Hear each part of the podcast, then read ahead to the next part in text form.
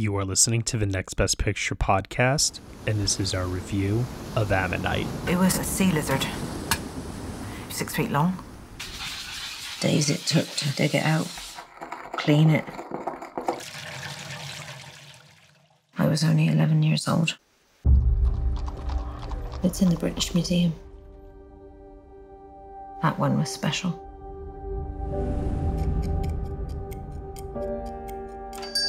Miss Anning. I've often heard your reputation discussed in the Geological Society in London. Is there something you wanted, sir? My wife, she hasn't been at all well of late. She suffers from melancholia.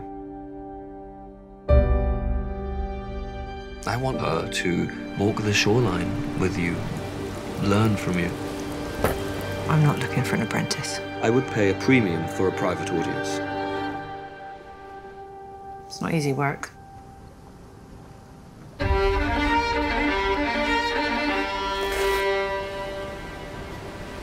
Don't like the water. What is it? Cheap tourist fodder. Beautiful.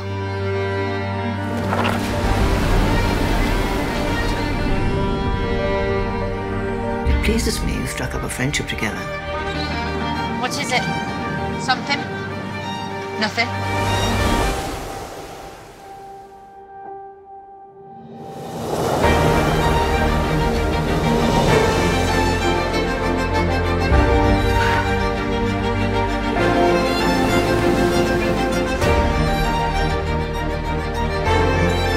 I don't want to go back to the life I had before you. What about my life? All right, everybody, you were just listening to the trailer for Ammonite, and the story is as follows 1840s England, acclaimed but overlooked fossil hunter Mary Anning and a young woman sent to convalesce by the sea develop an intense relationship, altering both of their lives forever.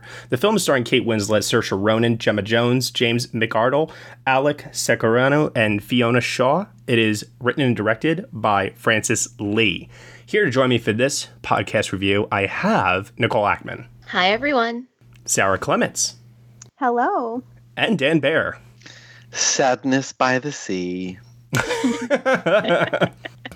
Portrait of a lady in the water. Days sketching by the sea. All right, so Ammonite. This movie premiered at the Toronto International Film Festival. It was supposed to play at Cannes earlier this year. COVID, COVID, COVID, COVID, the story of 2020, pushing this movie off. Angering Francis Lee to no end, who desperately wants people to see this in a theater and not in not on streaming, which I find to be quite amusing because other than the star power of Kate Winslet and Saoirse Ronan, I don't necessarily know what makes this a must see big screen movie event necessarily, but we're going to get into the reasons as to why with this review here today. So, this is one of uh, the big Oscar contenders of this year from Neon, or spoiler, it was. Uh, so, oh god, I got to stop with the shade. Let's get into it here. Let's talk about Ammonite. Uh, I'm going to pass it over first to Sara. Sara, what do you think of this movie? I feel like I liked it more than most people, but I'm also going to be one of those that's like, I felt like something was missing, but like I could not put my finger on it, um, which is such a lame answer, but it's true. Like it's missing like a spark, basically, right? Yeah. Yeah. Um, but you know, I really liked um, how we got to learn about this, you know, sort of important person in English um, history, and um, like I think a lot of people thought it was just going to be about a romance, but I didn't mind that we learned about Mary Anning because she's not someone that's been explored on film before. Um, and I liked how he Francis Lee really takes sort of the coiled shape of Ammonite like seriously and really you know represents it in their relationship about you know it starts out really um you know it has a it has a small center so it starts out really like um I guess you a a lot of people are going to use the word cold a lot of times referring to this movie but it starts Mhm. out really cold at first and then gets wider and wider into you know everything gets more um, bright as the romance blossoms, and I really liked that. So those are my initial thoughts. yeah, no, I definitely think that there is an aspect to having like that hardened shell, if you will, that uh, shell on the sea, that cold water, if you will, and mm-hmm. it opening up, like you said. And I, I, I definitely feel that. And I think that's exactly what Francis Lee was going for. Uh, Dan, you saw this movie at TIFF. You wrote a review out of the festival. Uh, was that your impression as well? Uh, yeah, it was. And although a funny thing happened um, between TIFF and now, where I this movie sort of refused to leave my brain um, in the month and a half or so since TIFF, and I was really um, not exactly like chomping at the bit to watch it again, but I was really interested to watch it again because a lot of times when that happens, you know, when a movie just like it, I can't stop thinking about it. That means that there's something there mm-hmm. that I just, you know, like didn't get the first time through. Uh, but so I, I did manage to watch it again, and um, unfortunately, that's not really the case. Oh, jeez. um, yeah, I, it was very much the same movie that I saw the first time through, which is like it's good. It's very, very well made. Um, costume, cinematography, production design, the performances are fantastic. But it just for me, it it never fully comes alive in the way that this romance was supposed to have done or supposedly did for these two characters. Um, I I'm actually I went back and read the review I I did from Tiff and I'm like this you know this is a really good review. Oh, Dan, I thought it was one of the best ones you had ever written actually. if I must say so myself, like no because it and like I don't mean to you know like I'm such a good writer, but like I, I I mean, I, I am, but you know, whatever. Um, I, but I was really specifically proud of this one because I do feel like I really managed to like hone in on what exactly it is about the movie that didn't work for me, and it's that you know, like this is supposedly you know this life changing romance for you know these two women who can't be open with anyone in part because they have these feelings that they're not allowed to express. And the film never really opens up the way the characters supposedly do. And uh, that it, it, it was so frustrating to watch it a second time because it was like no no don't don't do that. Like you're supposed to be better than this. Um, I, I worry that also some of it is just like Francis Lee basically doing the trying to repeat what he did with God's Own Country is with in this like kind of muted tone but like using the landscape to mirror the inner lives of the characters. And eh, if that is a trick that it's possible to pull off more than once um I, I don't think he managed to do that here. It just felt like a carbon copy of a carbon copy of other better movies. Mm-hmm. Most notably, God's Own Country and sorry, Portrait of a Lady on Fire, which like you cannot go into a cage match with Portrait of a Lady on Fire and expect to come out on top in any way. I'm I'm sorry. I, I mentioned that when we uh, saw it together at TIFF, Dan, I I, I remember yeah. saying out loud the biggest hurdle that this movie has to face is that Portrait of a Lady on Fire exists. And it doesn't exist from 10 years ago. It exists literally from less yeah. than a year ago. And that is very unfortunate for this movie because I often ask myself, yeah. what if it was flipped? What if this came out first and Portrait of a Lady on Fire came out after it? And I wonder if that would have changed uh, the perception of the movie in many ways.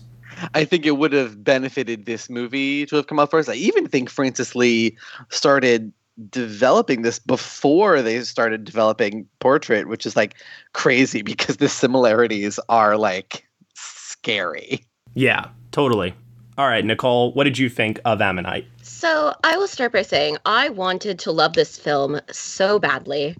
Um, and I was fully ready that I was like, you know what? I'm not even afraid. If I do love it, I'm gonna be open and honest about that and not try and give in to everyone else not loving it so I think I went in like as as high on it as anyone possibly could, and it just it starts out, and I was like, okay, yeah, I'm really digging this. I really like the sound work in it. Oh my god, yes! It's so that is the thing that makes me wish I'd seen it in a proper movie Yeah. theater and not off of my laptop speakers, because the sound work in it is so exquisite, especially you know with the, all the water and also all the writing and drawing and the sounds of like and the penciled and paper. Fossils. Mhm. Oh, it's so good. I And that's- literally, I think, I turned to Matt within the first five minutes, and I was like, "Uh, sound mixing and editing nominee." It reminded me, honestly, like when with those waves like crashing on the shore, I was like reminded of uh, listening to you know the sounds of Roma actually, and how intricate that sound work was in that movie. And I, I,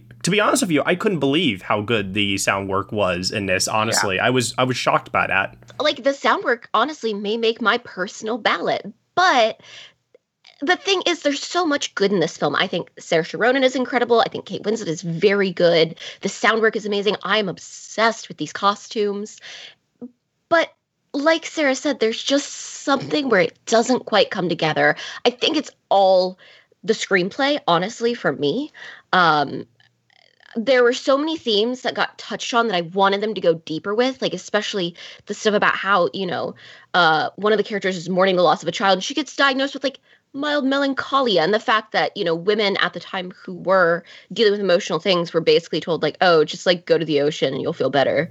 Um Jesus. like that's a huge theme and I wish that they'd properly gotten into that. I wish that they'd properly gotten into um, you know, sort of the bare grasp on living that Mary and her mother have and how close they are to absolute poverty and how, you know, that is what life was for single unmarried women in the time if they were not born into money. And i there was so much that i wanted them to get deeper with to the point that i almost and like this is going to sound bad but whenever it got into the romance bits i was like this isn't working. Can we cut this? Like i think the actual romance part of the film is what works least for it.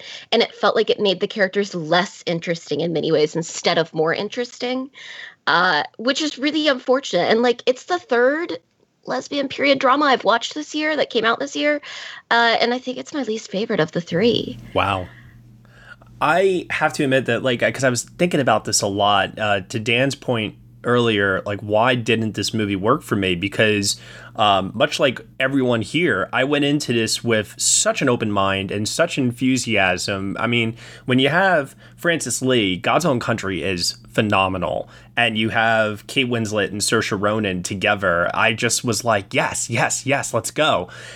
And I think that the biggest hurdle that this movie had for me was two things. One is that the pacing is dreadfully slow.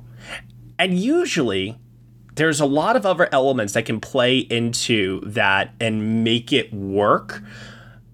And you know, I'm I'm not one for just bashing every movie that is a little slow. I'm I'm I'm patient when, you know, there is a nice gradual development in the relationship between the characters, new reveals, and this movie for me, I felt like was so withdrawn and so cagey in really its emotions. And I get that that's exactly like what the character of Mary is going through. And I understand that if the film wants to match that a little bit, but then I thought about something, you know, like like with Portrait, where it too had a bit of a slow pace to it. But what did Portrait have that this movie didn't? It had vibrancy in its cinematography. It had burning passion that you could feel in the glances and in the uh, internal work that the actors were doing with their performances. Here, for some reason, that subconscious feeling did not transmit over to me. And thus, to your point, Nicole, when we actually did get into the scorching hot, passionate romance uh, part of this movie, I didn't buy it as much. And I wish I could have because it's all there. Like the ingredients for why they would fall for each other in terms of their shared experiences, in terms of the isolation, and the two of them just being together and spending uh, all this time with one another. It's all there. But there was something subconsciously, I think, that did not translate from what Francis Lee was doing over to the viewer. Do you think if um like I I really loved the romance. It really worked for me, Mhm. which I feel like I'm in the minority, but do you think that like because I I've been reading a lot about Mary Mary and Charlotte and I'm wondering if their romance was actually real or if Francis just like made it up. And do you think it would have been more effective if it had been real and there was like letters we could go by or like stuff like that? I mean, like add a little bit more. Um, Yeah. To yeah, mm, that's interesting. Yeah, I, I I- heard that Francis did kind of make it up. Like it's very much speculative fiction. hmm But I don't know if that would, you know, influence like my feelings towards it. At the end of the day, I'm not necessarily judging what happened in real life. I'm judging what's taking place on screen itself. Yeah. Well, my issue with it, and it, from from you know a historian perspective, um, and the thing that I actually think could have made the romance work better is that by the time that they met, Charlotte was already a geologist. She was also interested, and she traveled widely with her husband, and actually had suffered from malaria, and that's why she had bad health for her whole life. Um, and I think that had we gotten to see these two women connect, like first on an intellectual level and then on a deeper level, Mm. to me it would have come off a lot better. Um, I would have loved to kind of get that because I think that one of the interesting things that's kind of hinted at is the difference between Mary, who is this scientist who is, you know, on the ground, on the coast, um, working for a living, trying to get by, versus which we see with Charlotte's husband, the scientists who are in London, who are attending the lectures and going to the museums and seeing the fossils and talking about them. And I think that that's a really interesting sort of um, juxtaposition there, uh, particularly something that like I think could have been played out a lot more is the fact that Mary is this brilliant scientist, but she's also scraping by a living on her craft, if you will.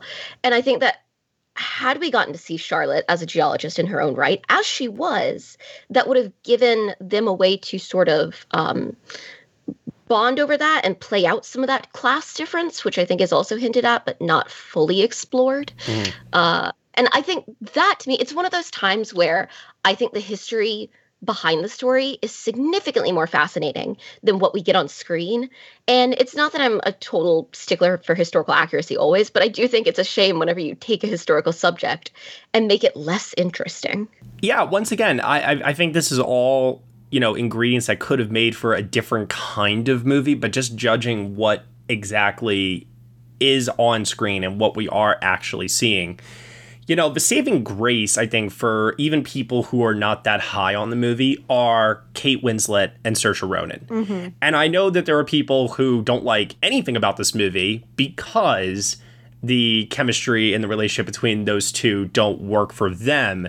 For me, even though the relationship may not have been ideal and I didn't really buy it when it was at its peak, the performances that each of them are giving individually, I thought were very contrast uh, contrasted to work that they have done uh, before.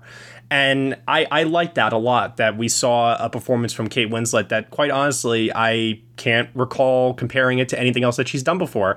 And same for Saoirse Ronan in a lot of ways. And I think that the age difference between them and why you would cast someone like, say, Saoirse Ronan in this uh, role really, really comes to a head in the final act of this movie in a way that just absolutely gutted me and really broke my heart. And I think that part, like that final couple of uh, minutes of the movie, uh, where their relationship, spoiler, kind of crumbles.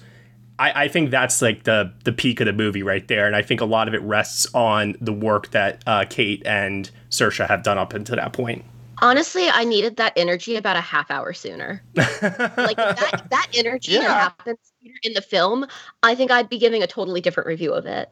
And I, I agree with you, Matt, though. I think that part of the power of this film is that the work that they're doing is A, spectacular, but B, completely unlike anything else that you can sort of draw reference to. I mean, I don't think we've ever seen Saoirse Ronan like this.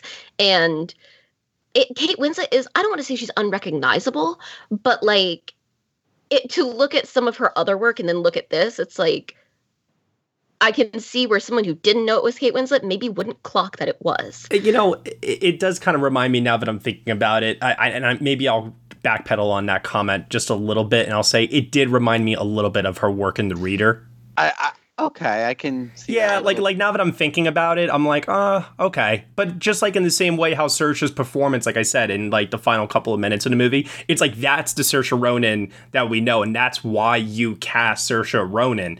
Uh, everything else preceding that is definitely her playing against type, and it's something different. And I was very very interested in seeing her explore that. Kate Winslet, it's like she's exploring familiar territory. I feel like it, with the reader, who who was another standoffish, caged uh, character in many ways, who you know was not really um, showing her emotions uh, to another character all that much, and opens up gradually as the movie uh, progresses. Uh, but at the same time, I thought that the work that she was doing was one that I just had such such such a interest in. I was really really fascinated uh, to understand why she was the way that she was and what had gotten her up to this point in her life. And you know, when we do get that reveal and we understand the shared bond that these two characters are share with one another. Once again, it, it all works, I think, because of their performances, not so much because of the writing or even the direction, but I think it's really just because of them. yeah, I think the physicality of Kate Winslet here is very different than we've normally seen. Like the bit, I love the parts where she's like climbing around on the beach getting muddy. I yeah. was like, hmm this is And- weird to me. I- Like And when she peeing on her rocks. skirt- Yeah. Yeah. So unlike anything that we typically see from her. I think especially her in a period film, and I also think it's quite unlike what we normally see of women in period film. yeah. Uh, it's a much rougher. And one of the things that I actually like best about the movie is how unglamorous it is and how honest it is about the coarseness of life in this period. Um, you know, like they're they're peeing on rocks. They're trying to carry coal, not very well, but I, I think that the physicality of it for both Kate and Saoirse is super fascinating.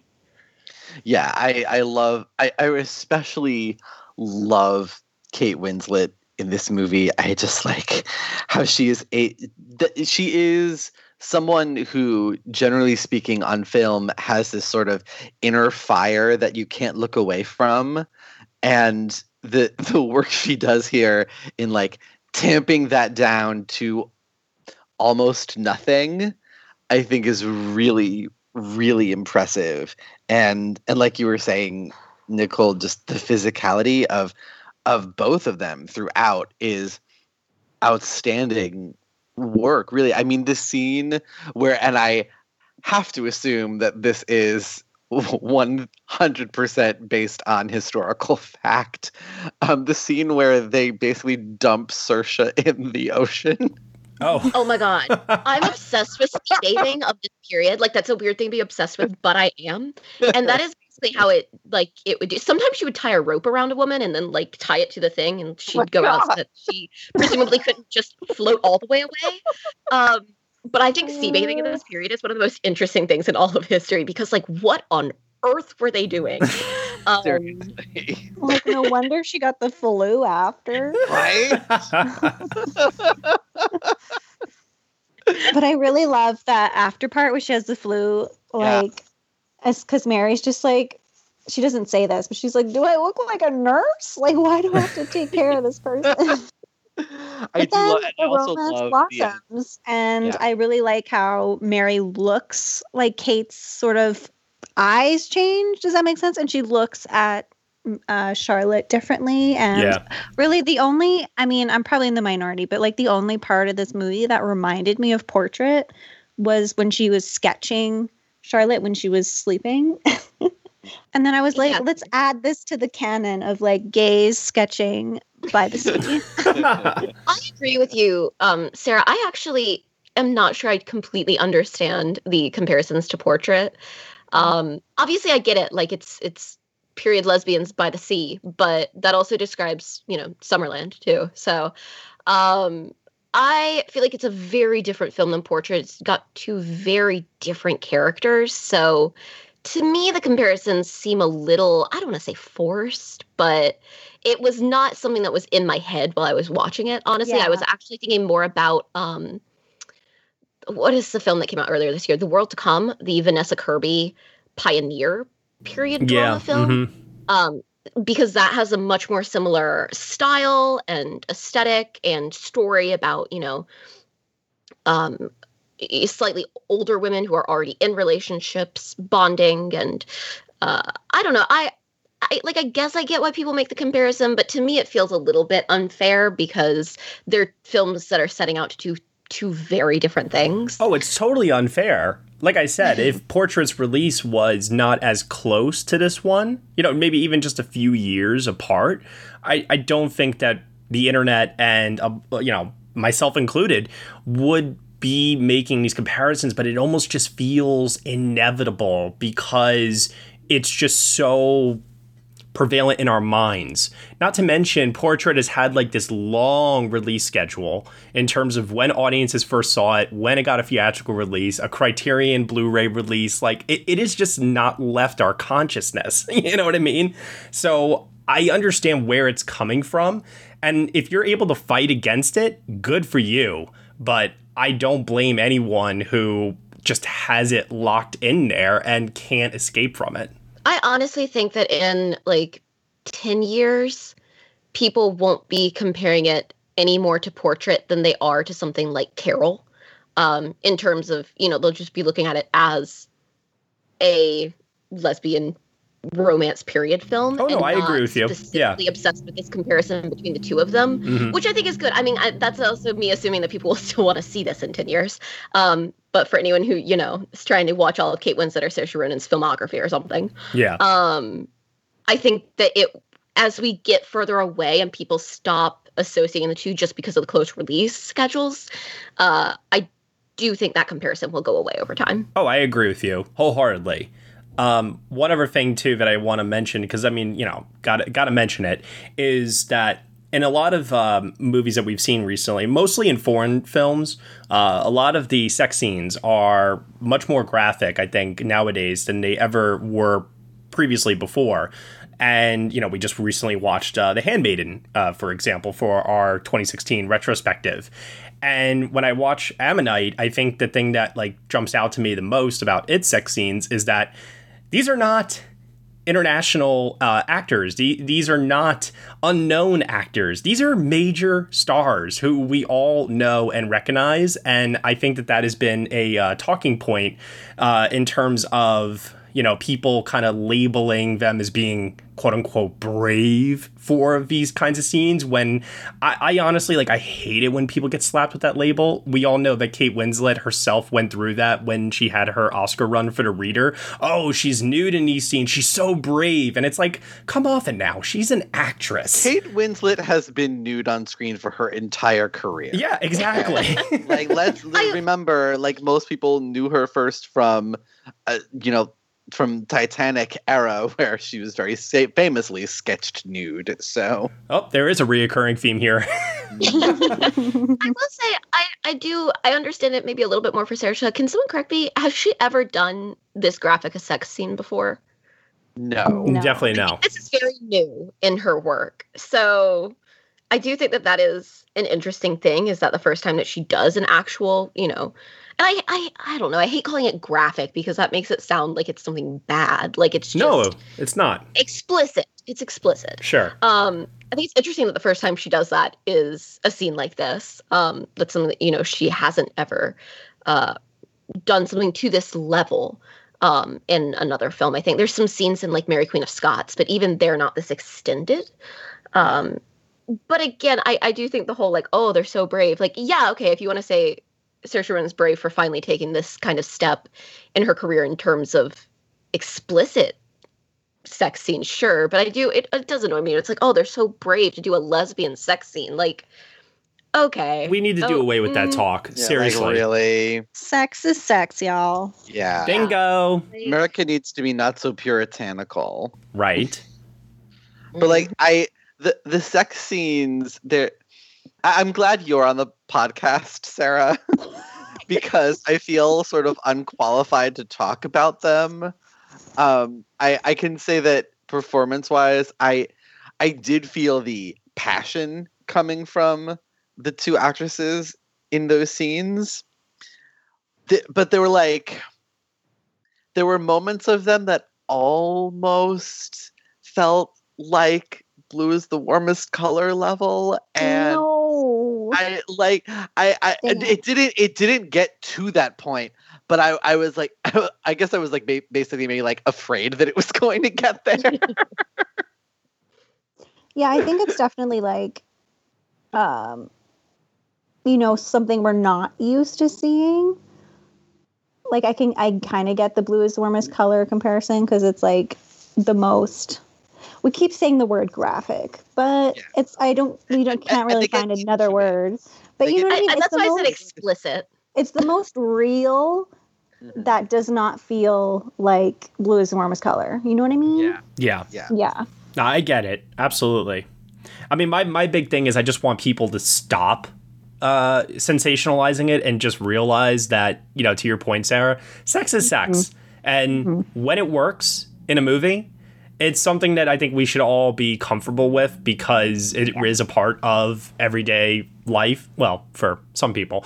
And so it's one of those things that, you know, we should just be comfortable talking about seeing on screen and realizing that it is an expression of affection, of, of emotion.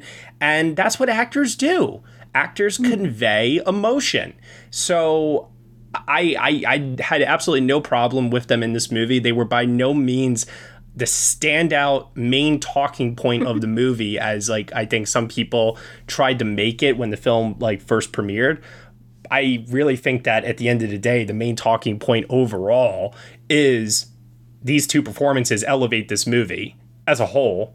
And without them, I think the movie would have just been a, you know, a greater disappointment than it already is. yeah. I will say, I would not watch this film with someone I was not comfortable watching sex scenes with.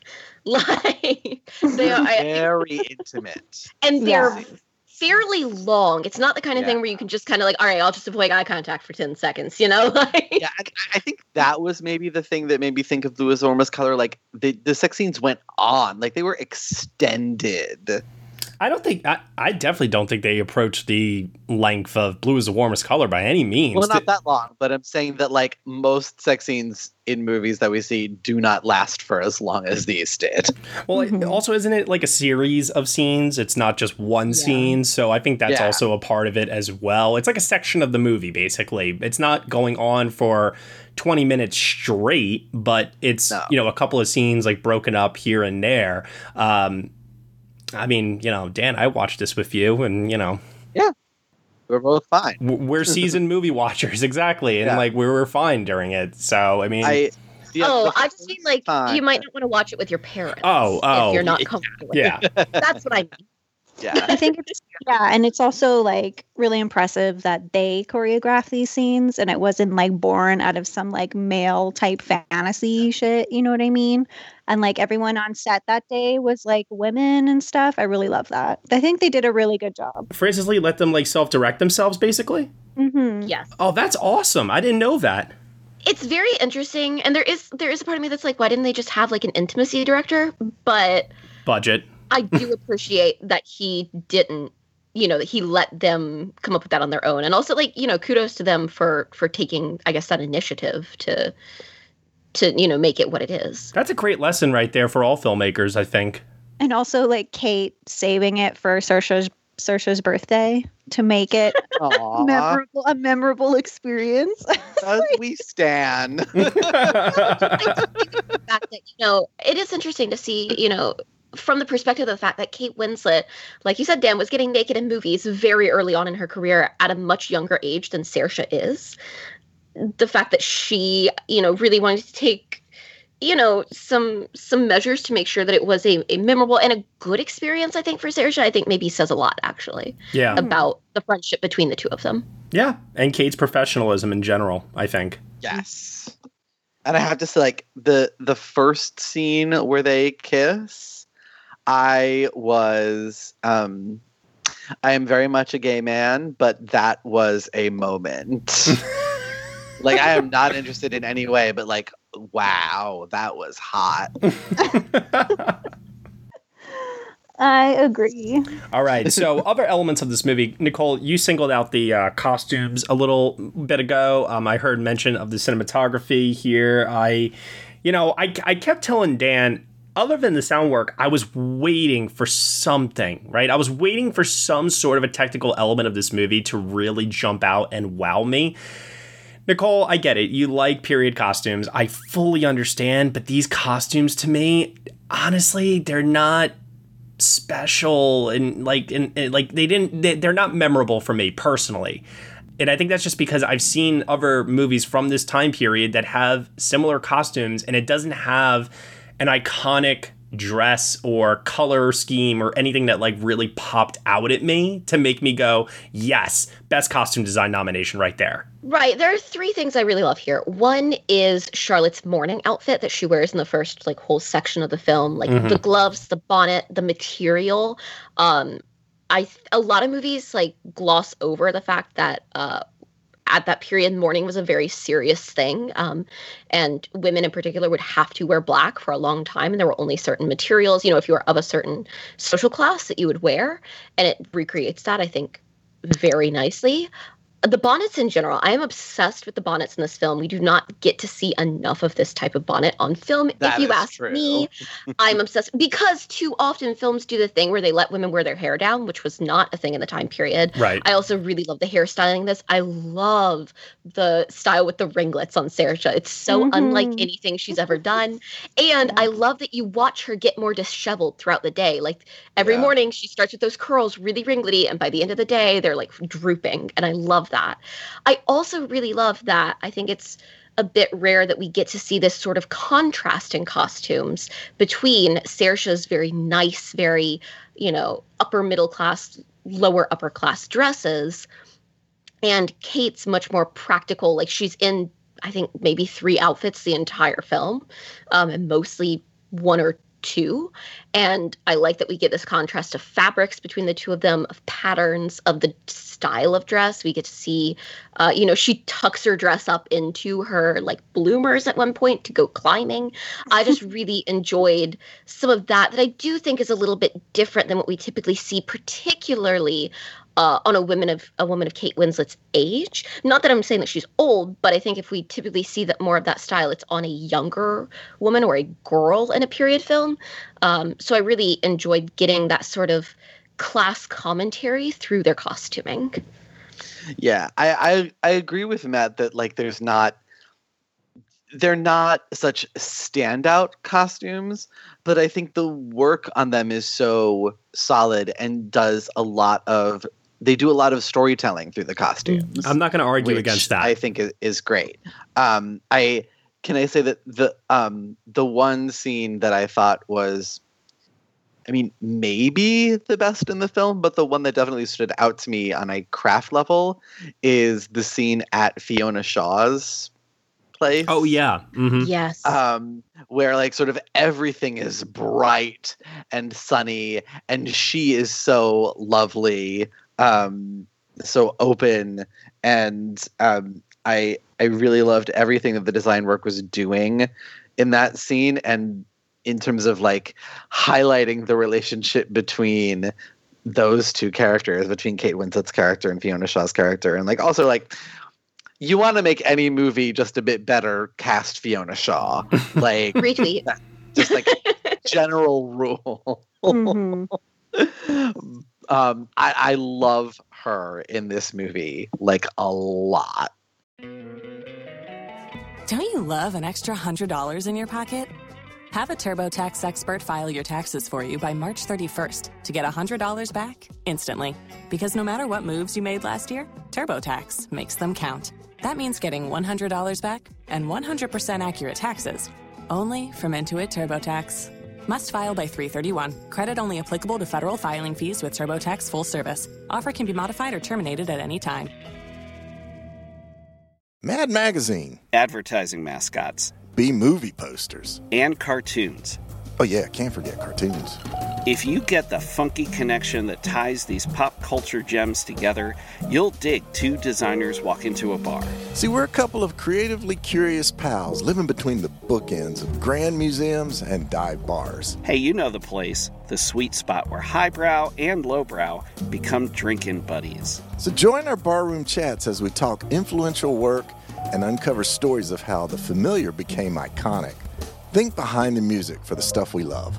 Check out our website at two designerswalkintoabar.com. And listen wherever you get your podcasts or visit evergreenpodcasts.com.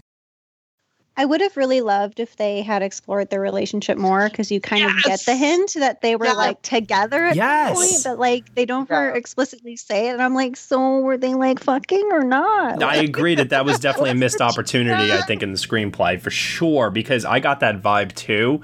And I was very surprised that, that the film did not go there. I was actually kind of livid about it because I wanted more of a showcase for Fiona Shaw in that regard.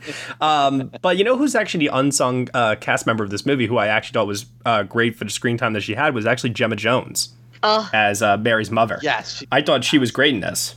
Another woman, if you want to elevate your period drama, throw Gemma Jones into it.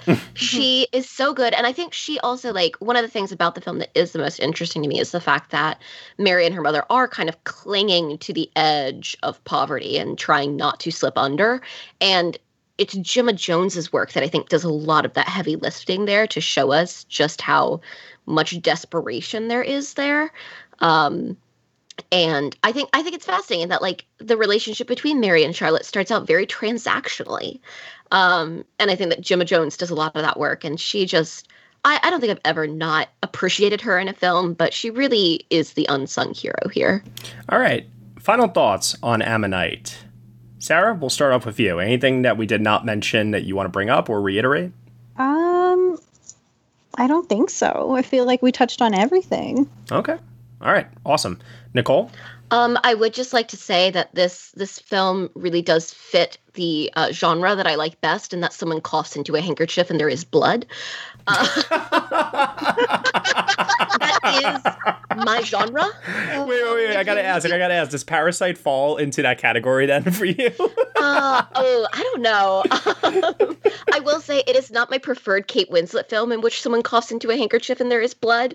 Uh, uh, I also just, this is going to sound so shady and I don't mean it, but like if you want to watch a good period drama from 2020 that features some lesbian romance and is a little bit more subversive, watch Summerland. Watch Yes. Summerland. It comes on DVD and Blu-ray this month. Oh Watch my it. God. and I, and I'm gonna just uh, I'm gonna throw a little bit more fire onto that shade really quick uh, because you mentioned it earlier, Nicole.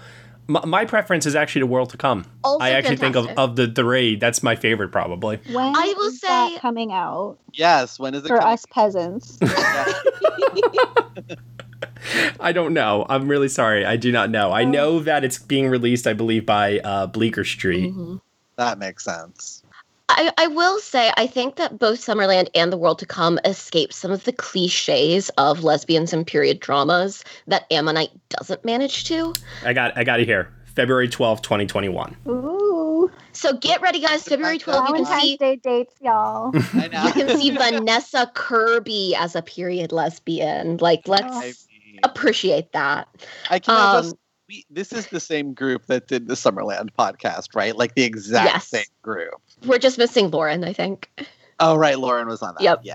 I, I know that she is screaming internally that she's not here right now. But you heard it from us. Watch Summerland. And I know Lauren would agree with us on that. All right. Uh, any other final thoughts, Nicole? Honestly, I think that's about it. I feel like we we really did a good job of uh, talking about everything in this movie because unfortunately, it's not as deep as I wanted it to be. All right. Dan Bayer.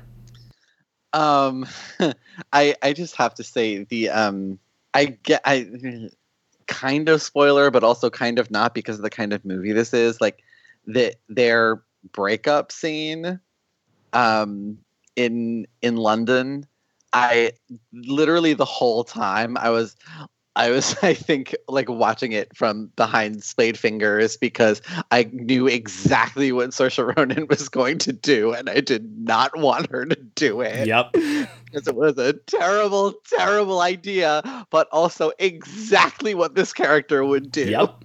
And like I said, it's the reason why you cast Saoirse Ronan is for that scene, and she pulls it off Yeah. so freaking well. It's like It's so that like I mentioned before, that was the scene for me. I did I vividly remember watching that and going and going, "Oh no. God, Yeah, no."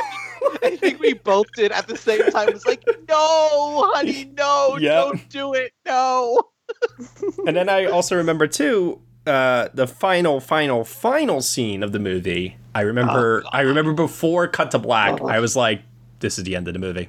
God damn it! Yeah. This is the end of the movie, and I I was know. upset because I wanted there to be more of an exclamation point and not the typical unspoken forbidden truth like aspect to their relationship and i was like oh we've seen this before no you know needed, I needed one more scene. yes One more scene, either after that scene or before that scene, but I needed one more scene with the two of them at some point in order for this to like really sort of elevate itself to the next level. And it just at, at every turn this movie sort of refused to elevate itself to the next level. And it was very very frustrating especially the second time through because i spent the whole movie watching like i feel like i missed something i know i missed something and then the movie kept saying no you didn't miss anything you got it right yeah The ending felt very like Carol to me, but not, yeah but without the same kind of like didn't have any catharsis spark, I guess. I don't Yeah. know. yeah, Uh, my grade is a six out of ten. I Ooh. want to be higher on it. I really do. Uh, I don't think it deserves to be.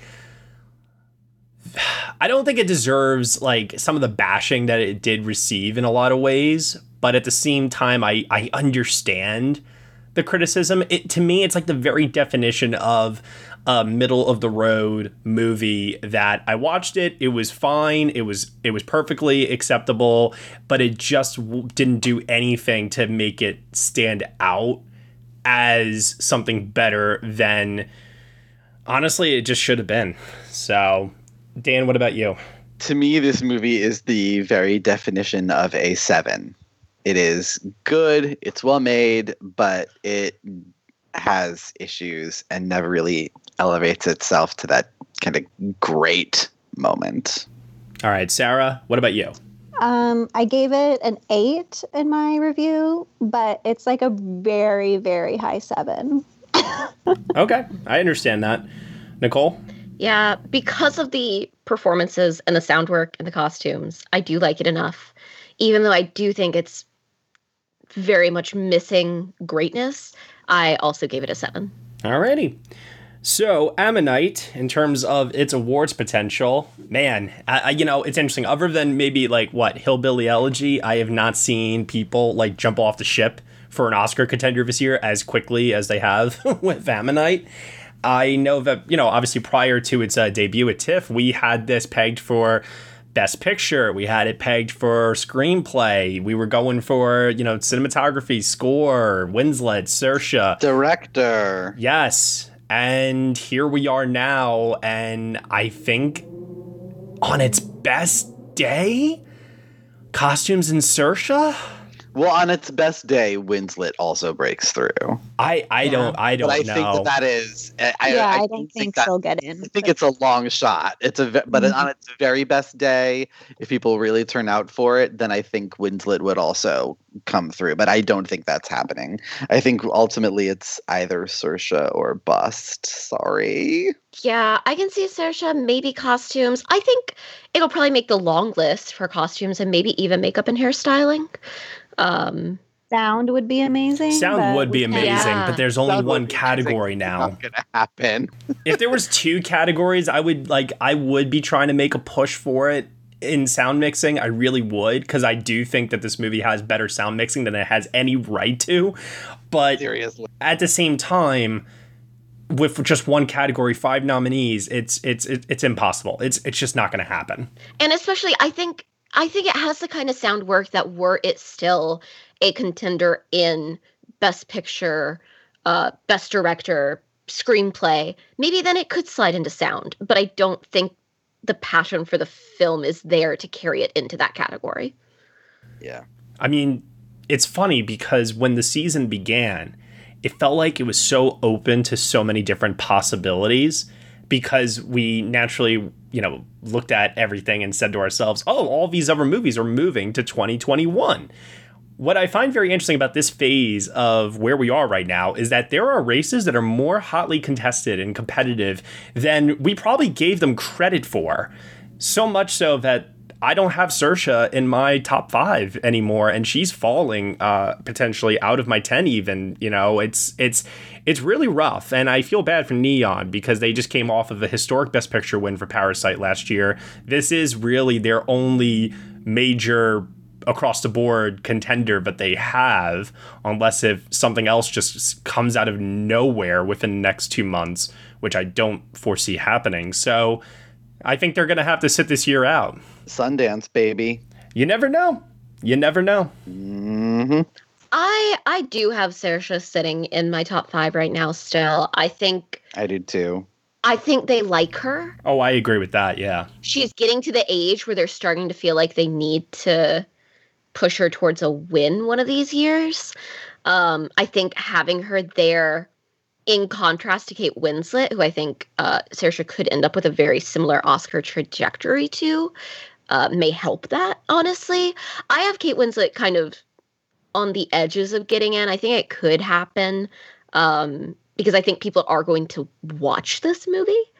Um, it- like like that sounds bad but i think that that you know with with a year like this especially could make a difference for some of these races is like okay but what did they watch i think if this movie had better reviews i would agree with you nicole but it's sitting i think at like a 69 right now on rotten tomatoes and Fitting. Yeah.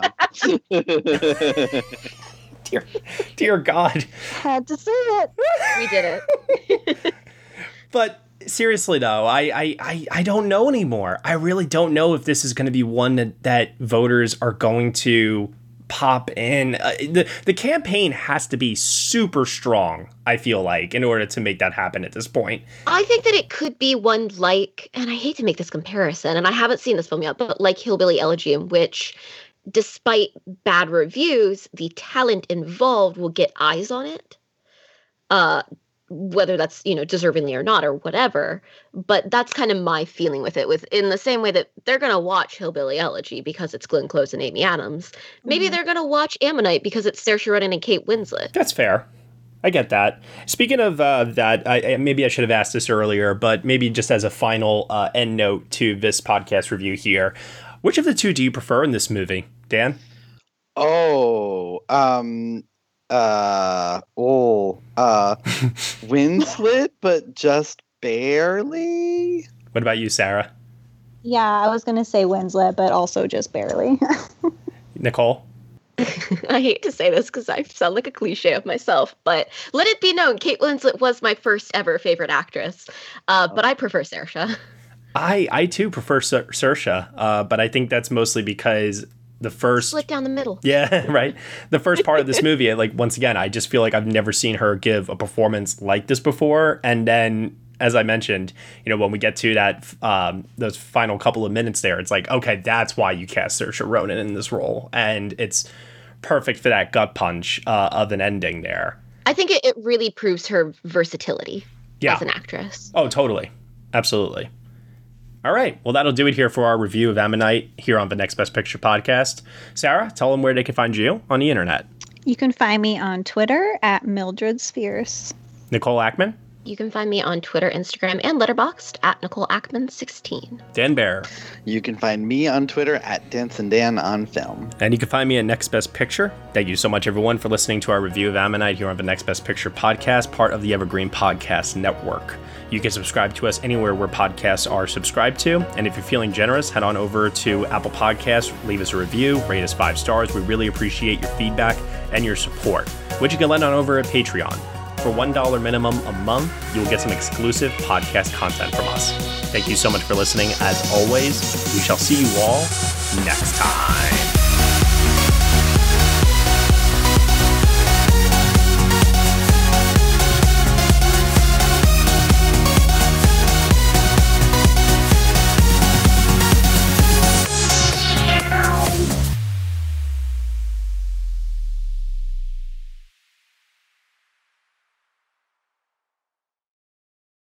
It's Spanish. And it's Verlaine, and we are Game Fix. Hey, where are you going to get the latest video game news and reviews? A- anywhere on the internet. No, no, no. Where, where are you going to get unfiltered opinions, brutal truths, and pretty much things nobody has the balls to say? Ah, then, my friend, you're talking about us, the Game Fix podcast. Damn right I am. If you want to join us for our takes on gaming news, honest gaming reviews, and celebrity interviews. Oh, we're doing this rhyming thing? Well, then get on your shoes. We'll eliminate your blues. Hey, you might end up with some really heavy clues. N- no, no. F- find our podcast on iTunes or our website at gamefixshow.com. Hey, maybe video games aren't your thing. I was a loser once too. We talk movies, comics, toys. To convince you that everything that we just said is true, here's Duke Nukem. Cheers, love. The cavalry's here. No, no, no, no. The other line, man. Take it from me, Duke Nukem. Either listen to the Game Fix podcast or go f yourself. I don't really care. Whoa!